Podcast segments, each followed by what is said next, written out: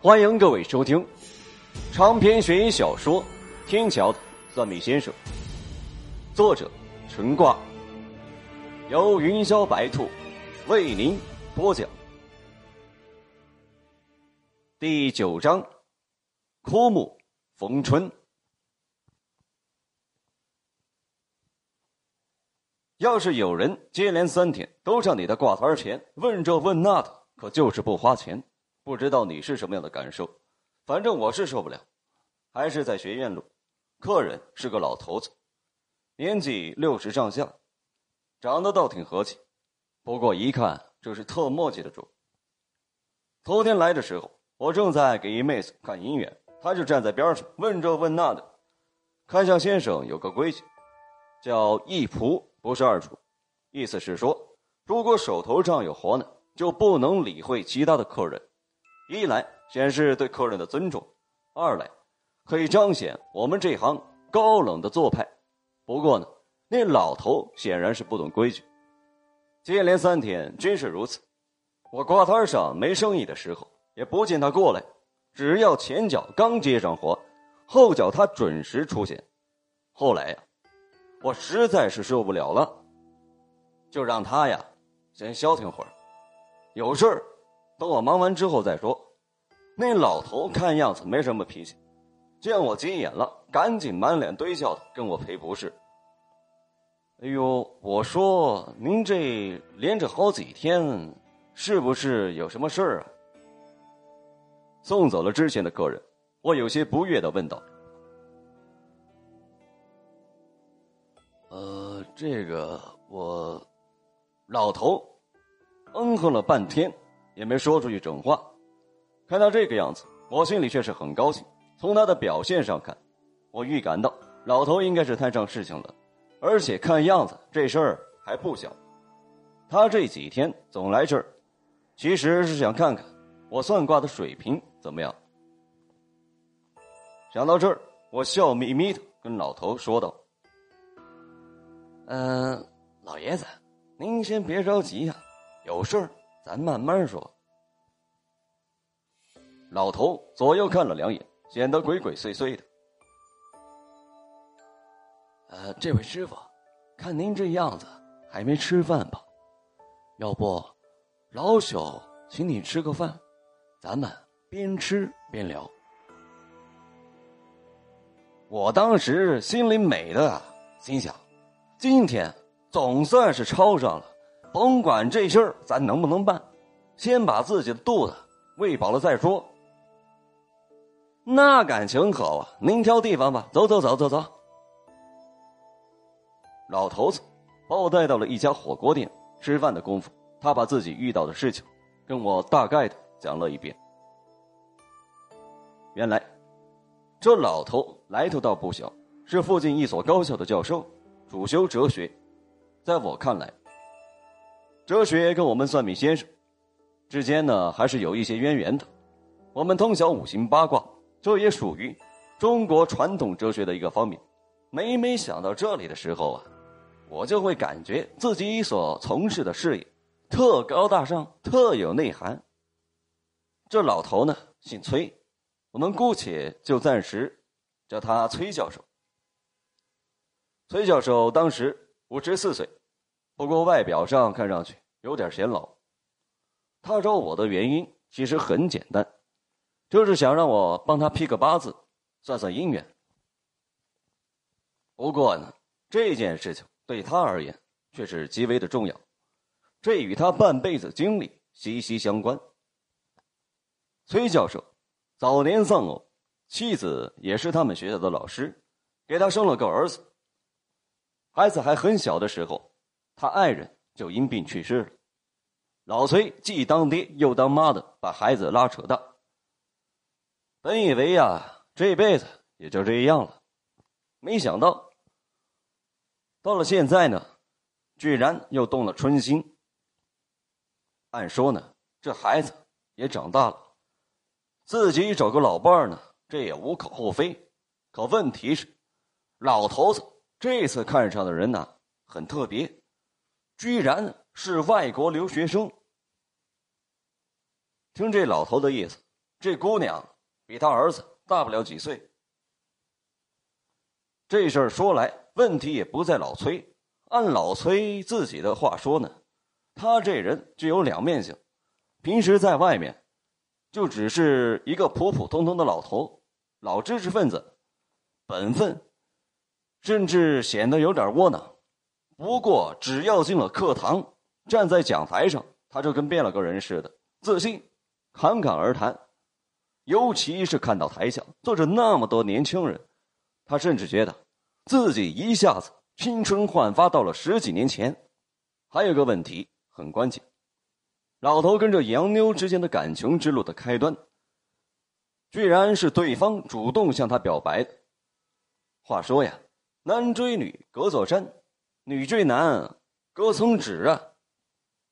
起初呢，老头子碍于面子吧，百般的拒绝，但外国姑娘那热情啊！而且大大咧咧的对待爱情，永远都是爱谁谁。结果这件事情呢，没过多久就传遍了整个校园。对于一个年过半百、寡居多年的老者，这种风言风语让他很是不安，甚至不知道怎么面对身边的老朋友、老同事。他决定找那姑娘好好商量商量，让对方断了这念头。可就在这个时候，老崔的儿子找到了他，他建议老崔可以考虑一下这段感情。年轻人思想要开化的多，加上老头子呢对儿子一直实行的是开放式的教育，因此聊起这件事情，俩人更像是相识多年的老朋友。话说，老崔被儿子这么一说呀，也有点动心了，倒不是他贪图对方年轻漂亮。而是他觉得这外国姑娘成熟勇敢的性格，很像他死去的妻子。最关键的是，她不像我们身边的这些人，势力、特势力、势力现实有所图。那我听您这意思，现在是动凡心了。我一边嚼着嘴里的肥牛，一边问老崔现在是什么样的态度。哎。说来惭愧啊！如果不是我儿子给我做思想工作，我可能不会把这件事情放在心上。毕竟，我这岁数，你也知道，风言风语的事情经历的多了。可是现在，因为我有亲人的支持，我好像又看到了未来的希望。崔教授说完，笑呵呵的。抿了一口酒，那既然这样，您还找我干嘛呀？喜欢就直接上呗。不过我这话刚一出口，马上意识到自己用词有些不当。老崔呢，似乎并没有注意到我的措辞，闷着头，有着十几秒钟没有说话。是这样，我因为学科的影响，对八卦艺术。多少有些了解。其实我之所以一直不敢再娶老婆，是因为我感觉自己是克妻的命。听老头这么一说，我赶紧把筷子放下。原来这老头说来说去找我，竟然是为了这个。您说您自己是克妻命，有什么根据吗？我刚才说过，我自己对八卦这东西也有一些了解，并且不止一次找人算过，这结果都差不多。而且你看我这面相，哎。说完，老头叹了口气。他这么一说，我才注意到，他虽然整个人看着慈眉善目的，不过仔细研究，五官上却有出奇的地方。最直观的就是鼻子，老人平时应该为人比较木讷，有些不苟言笑，因此在鼻梁两间呢，存在一些横道的皱纹，这些皱纹有深有浅，平时不说话的时候，只有一道比较清晰，而一旦五官运动，便会出现许多交错复杂的虚纹。这些纹路，当初干爹曾经跟我讲过，叫做方七纹。按干爹的话说，这种纹路可以看出一个男人一生可以讨几个老婆。方七纹，看着人五官静止时的数量，一条方一个，而老崔的脸上能看到的只有一条半。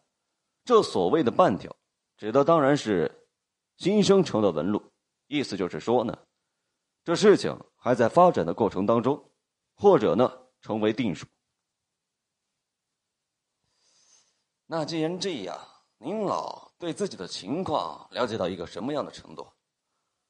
不会就是看到这儿才瞎想的吧？说完，我用手指了指自己的鼻子。老崔显得有点惊讶。嘿，我就说嘛，你跟别人呢不一样。跟你实话说吧，给我算命的人那多了去了。而且各种说法的都有。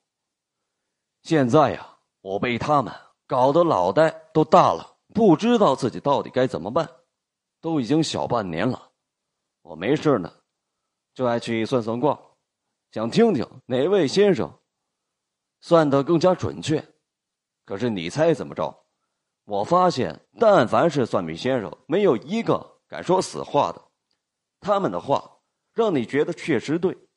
但细想，又好像什么都没说。直到前几天，我遇到了你，老头的话把我带回到三天前我们刚见面时的情景。那天，一妹子找我看姻缘，问我能不能算出她什么时候能够找到自己的白马王子。这妹子长得挺漂亮的，就是不知道为什么，说起话来给人一种轻浮的感觉。她告诉我。今年她读大三，这三年的时光中，找了好几个男朋友，到现在没有一个是超过半年的。她怀疑自己是不是遇到了烂桃花。我看相有个规矩，先看脸，再看手，最后没辙才用八字。这样既可以循序渐进，同时还可以省去麻烦。不过，当我看到那妹子的手纹的时候，我就断定，她的问题绝不是什么烂桃花。他的手纹其实挺有特点的，所以我记得比较清楚。得祖业，遇贵人，总之呢，不缺钱花。用这几年比较流行的话讲，也勉强算是白富美吧。问题出在他的人纹上，那大胡啊！都快赶上一条抛物线了，弧线的高点已经越过了手掌的明堂，而且上面零零碎碎的都是叉子，这种手纹很少见，而且有个特别难听的名字，叫水性杨花手。嗯，在这里我顺带说一下啊，这名字呢是干爹这么叫的，我个人认为应该呢还有别的名字啊。姑且也就这么叫吧。啊，见到这种手纹，再结合那妹子的言谈举止，基本可以断定，她不是个本分的人。因为有这样手纹的女子，重情欲，身体素质稍微差点的小伙呀，根本顶不住劲儿。后来我见他跟我年纪差不多，索性跟他明说了。让我没想到的是，那妹子还挺开放的。听我说完，非但没有急眼，反而连连点头。他告诉我，事情跟我想的差不多。他自己也不知道为什么，明明有现在的男朋友，可是，一看见高大威猛的男孩呢，这心思总会有些躁动。后来呀，我给他画了张符，其实就是个平安符，也没什么特别的意义。不过我告诉他。这张符的正确使用方法，而且要特别注意，最好装在一个锦囊里，每天早晚各拿出来看一下。其实我的真正目的是想提醒他，没事别瞎想。那妹子很敞亮，临走的时候留了五百块钱，为了表示感谢，我又额外的看了她两眼。那妹子手上有两条纹路，我称它为远行线。这种手纹的人呢，一般在家呢都待不住，而且女子如果有这种纹路，多半有远嫁的可能。因此，我给她出了个主意，建议他可以找个老外，最好能嫁到那边去，这样无论是感情还是事业，或许都能够有不错的发展。那妹子也是聪明人，一点就通。后来还跟我客气了几句，乐呵呵的离开了。正巧这一切都被一旁看热闹的老崔看到了，他告诉我，他还是头一回看到算命先生敢这么直接的跟顾客之间说话。我就告诉他，其实这些呀，还是拜他所赐，因为他一直在我挂摊边。转来转去，让我心里呀生出一股无名的怒火。最后实在没辙，全拿那妹子发泄了。老崔听完我的话，居然笑了。他问我：“对于他的事情，是不是也能直白一回？”我心想：“果然是人老成精啊！没想到他在这儿等我呢。”